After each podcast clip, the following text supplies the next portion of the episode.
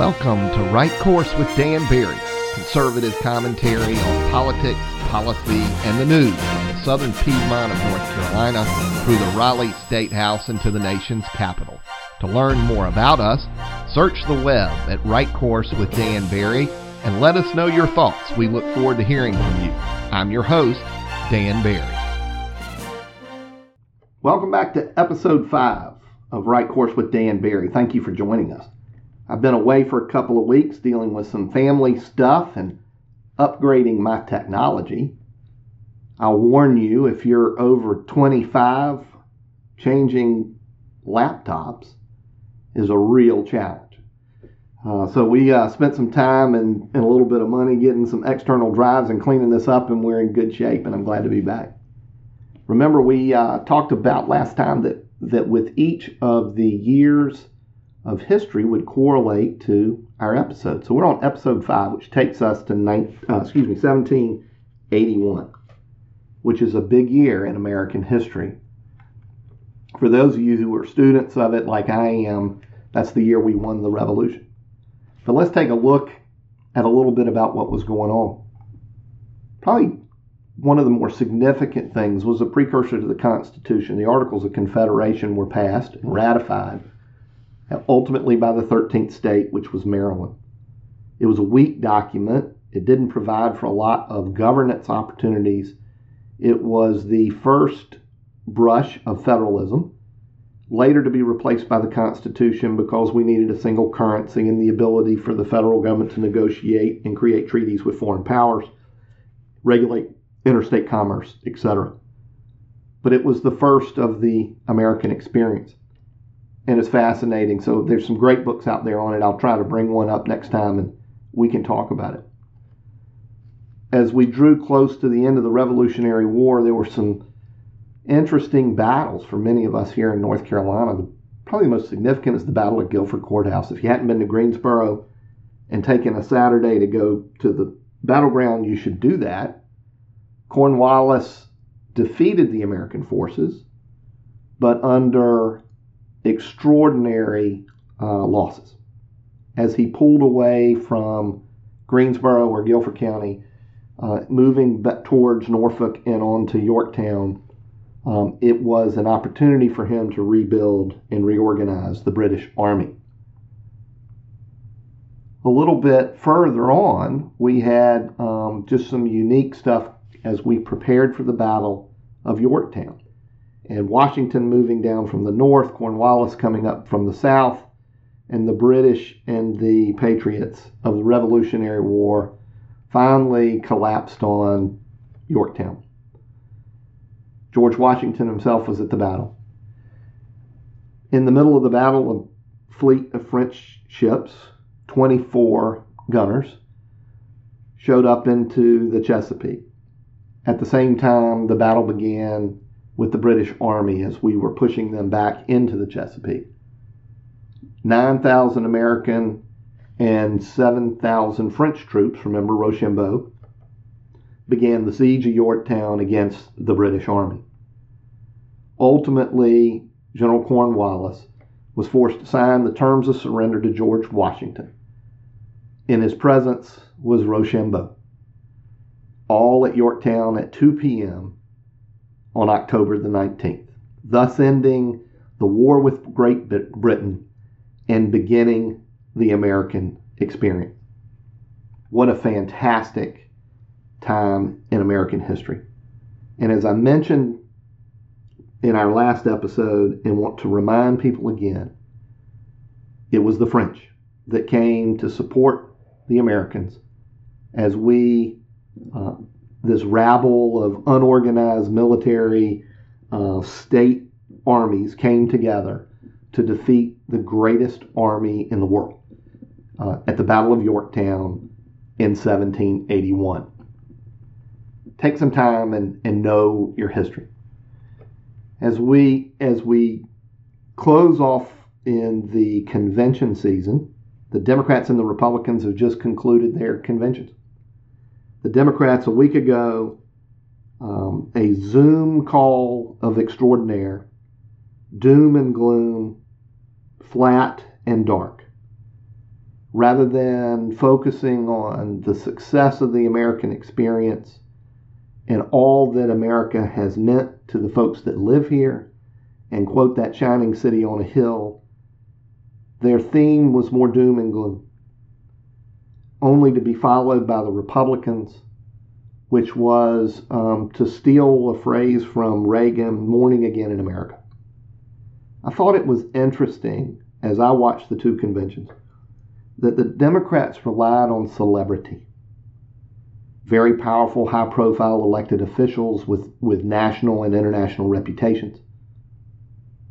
Movie stars and actors. The Republicans, however, reached deep into the party, finding relatively unknown elected officials. But more importantly, they found members of our communities that have realized extraordinary success, either in charity and business and family, by using resources or opportunities created by Republican or conservative ideals. It's not lost on me that for the first time in a long, long time that I can remember, the Republican convention was dominated in presentation, in communication, and in form by women and minorities, and how refreshing that was. I can call out each speech. I could call out each participant. But we saw from the youth movement in Madison Cawthorn, who's running for Congress in the mountains, to the next wave of Republican leaders that will run for president, Nikki Haley, Tim Scott, and others, to business owners and manufacturers that were struggling in competition to China, and the president and Republican ideals improved their position, to companies recovering from COVID with PPE and the PPP loan program. But wrapped in all of that were two really special to me presentations. The first was the nun. I don't remember her name off the top of my head. A bird colonel in the Army, came back, is a physician in a nunnery. And there was a line in her speech that will ring in my ears for a long time. And she said, not only am I, and I quote, not only am I pro-life, I am pro-eternal life. And man, it hit me right between the eyes. And there she is on the stage, the national stage, global stage, in a habit. Meek and mild, like only a nun, and just laid it out there. It was fantastic.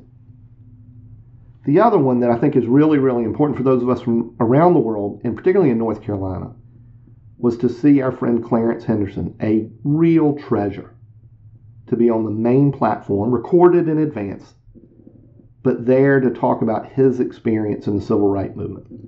If you don't know Clarence, find him. If you have an opportunity to hear him or see him, take advantage of that opportunity. I hope to try and get him on one of the Hornet's Nest Republican Men's Club Zoom calls, because he is that good. If you don't know his story, Google it.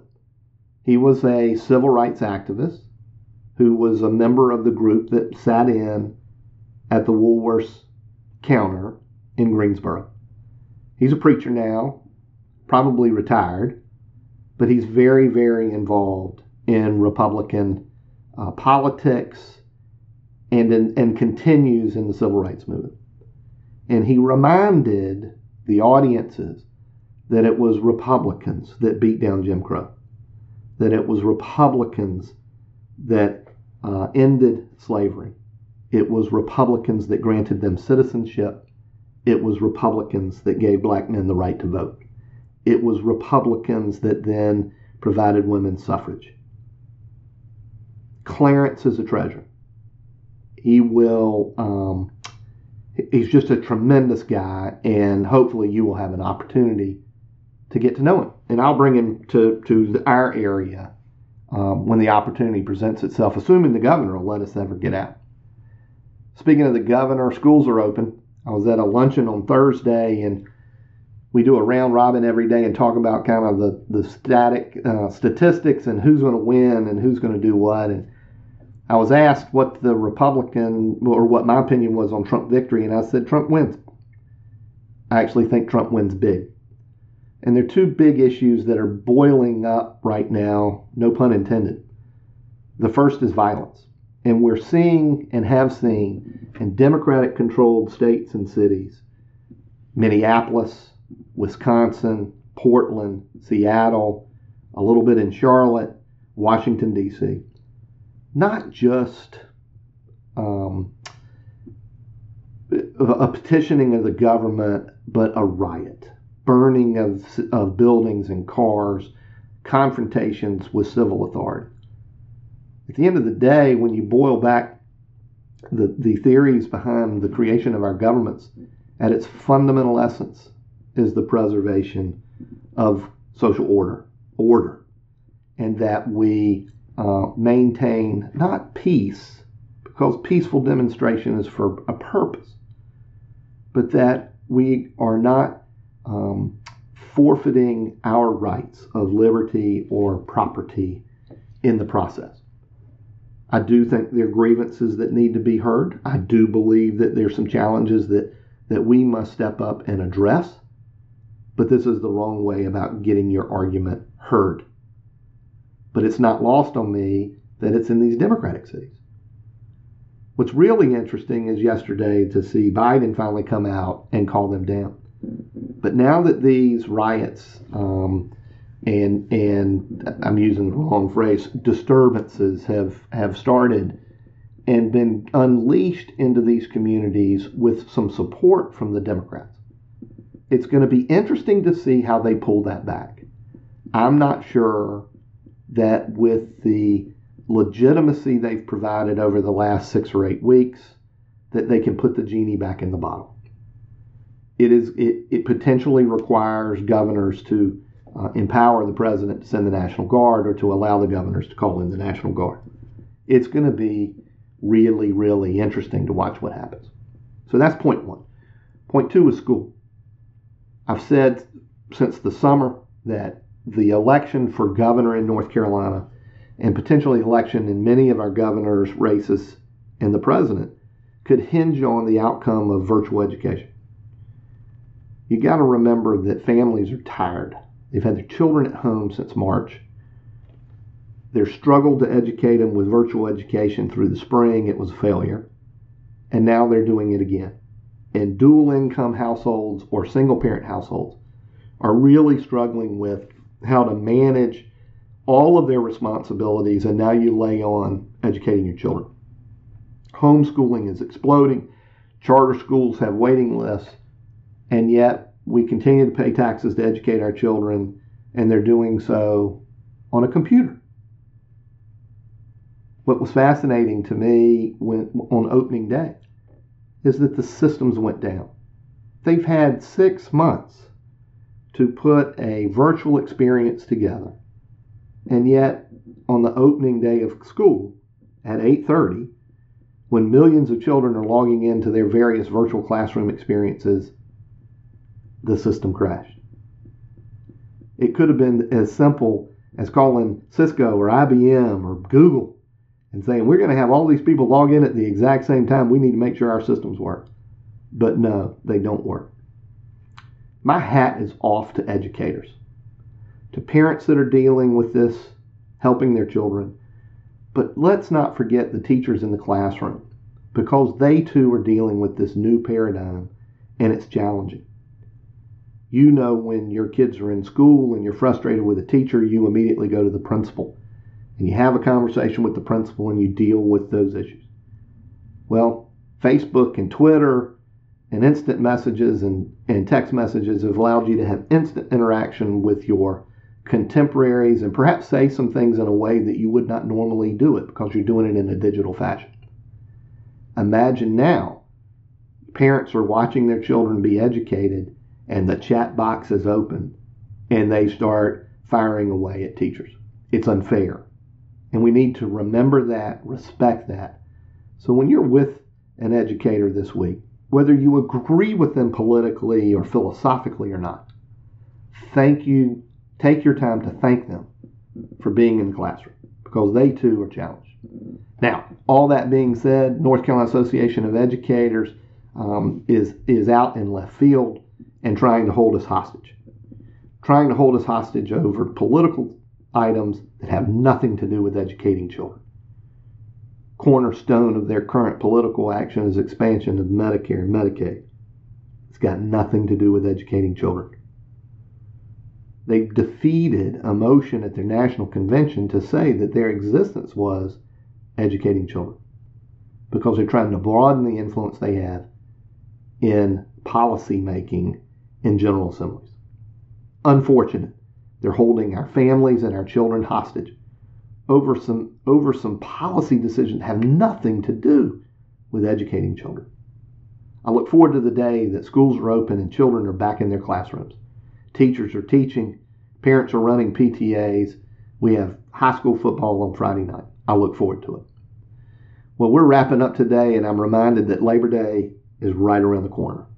And what does that mean? It's one of my favorite days of the year, opening day of dove season. I'm looking forward to it. The corn's not very high. It was planted late, but we'll just see how many birds are out there, and I know I'll talk to you between now and then. Thanks for taking a few minutes to listen. Make it a great week. Thank you for joining us. Please subscribe to our podcast through your provider and invite your friends to join us. Of course, look us up on the web at Right Course with Dan Barry, where we have additional content, blogs, and other items for you. We look forward to seeing you again, and make it a great week.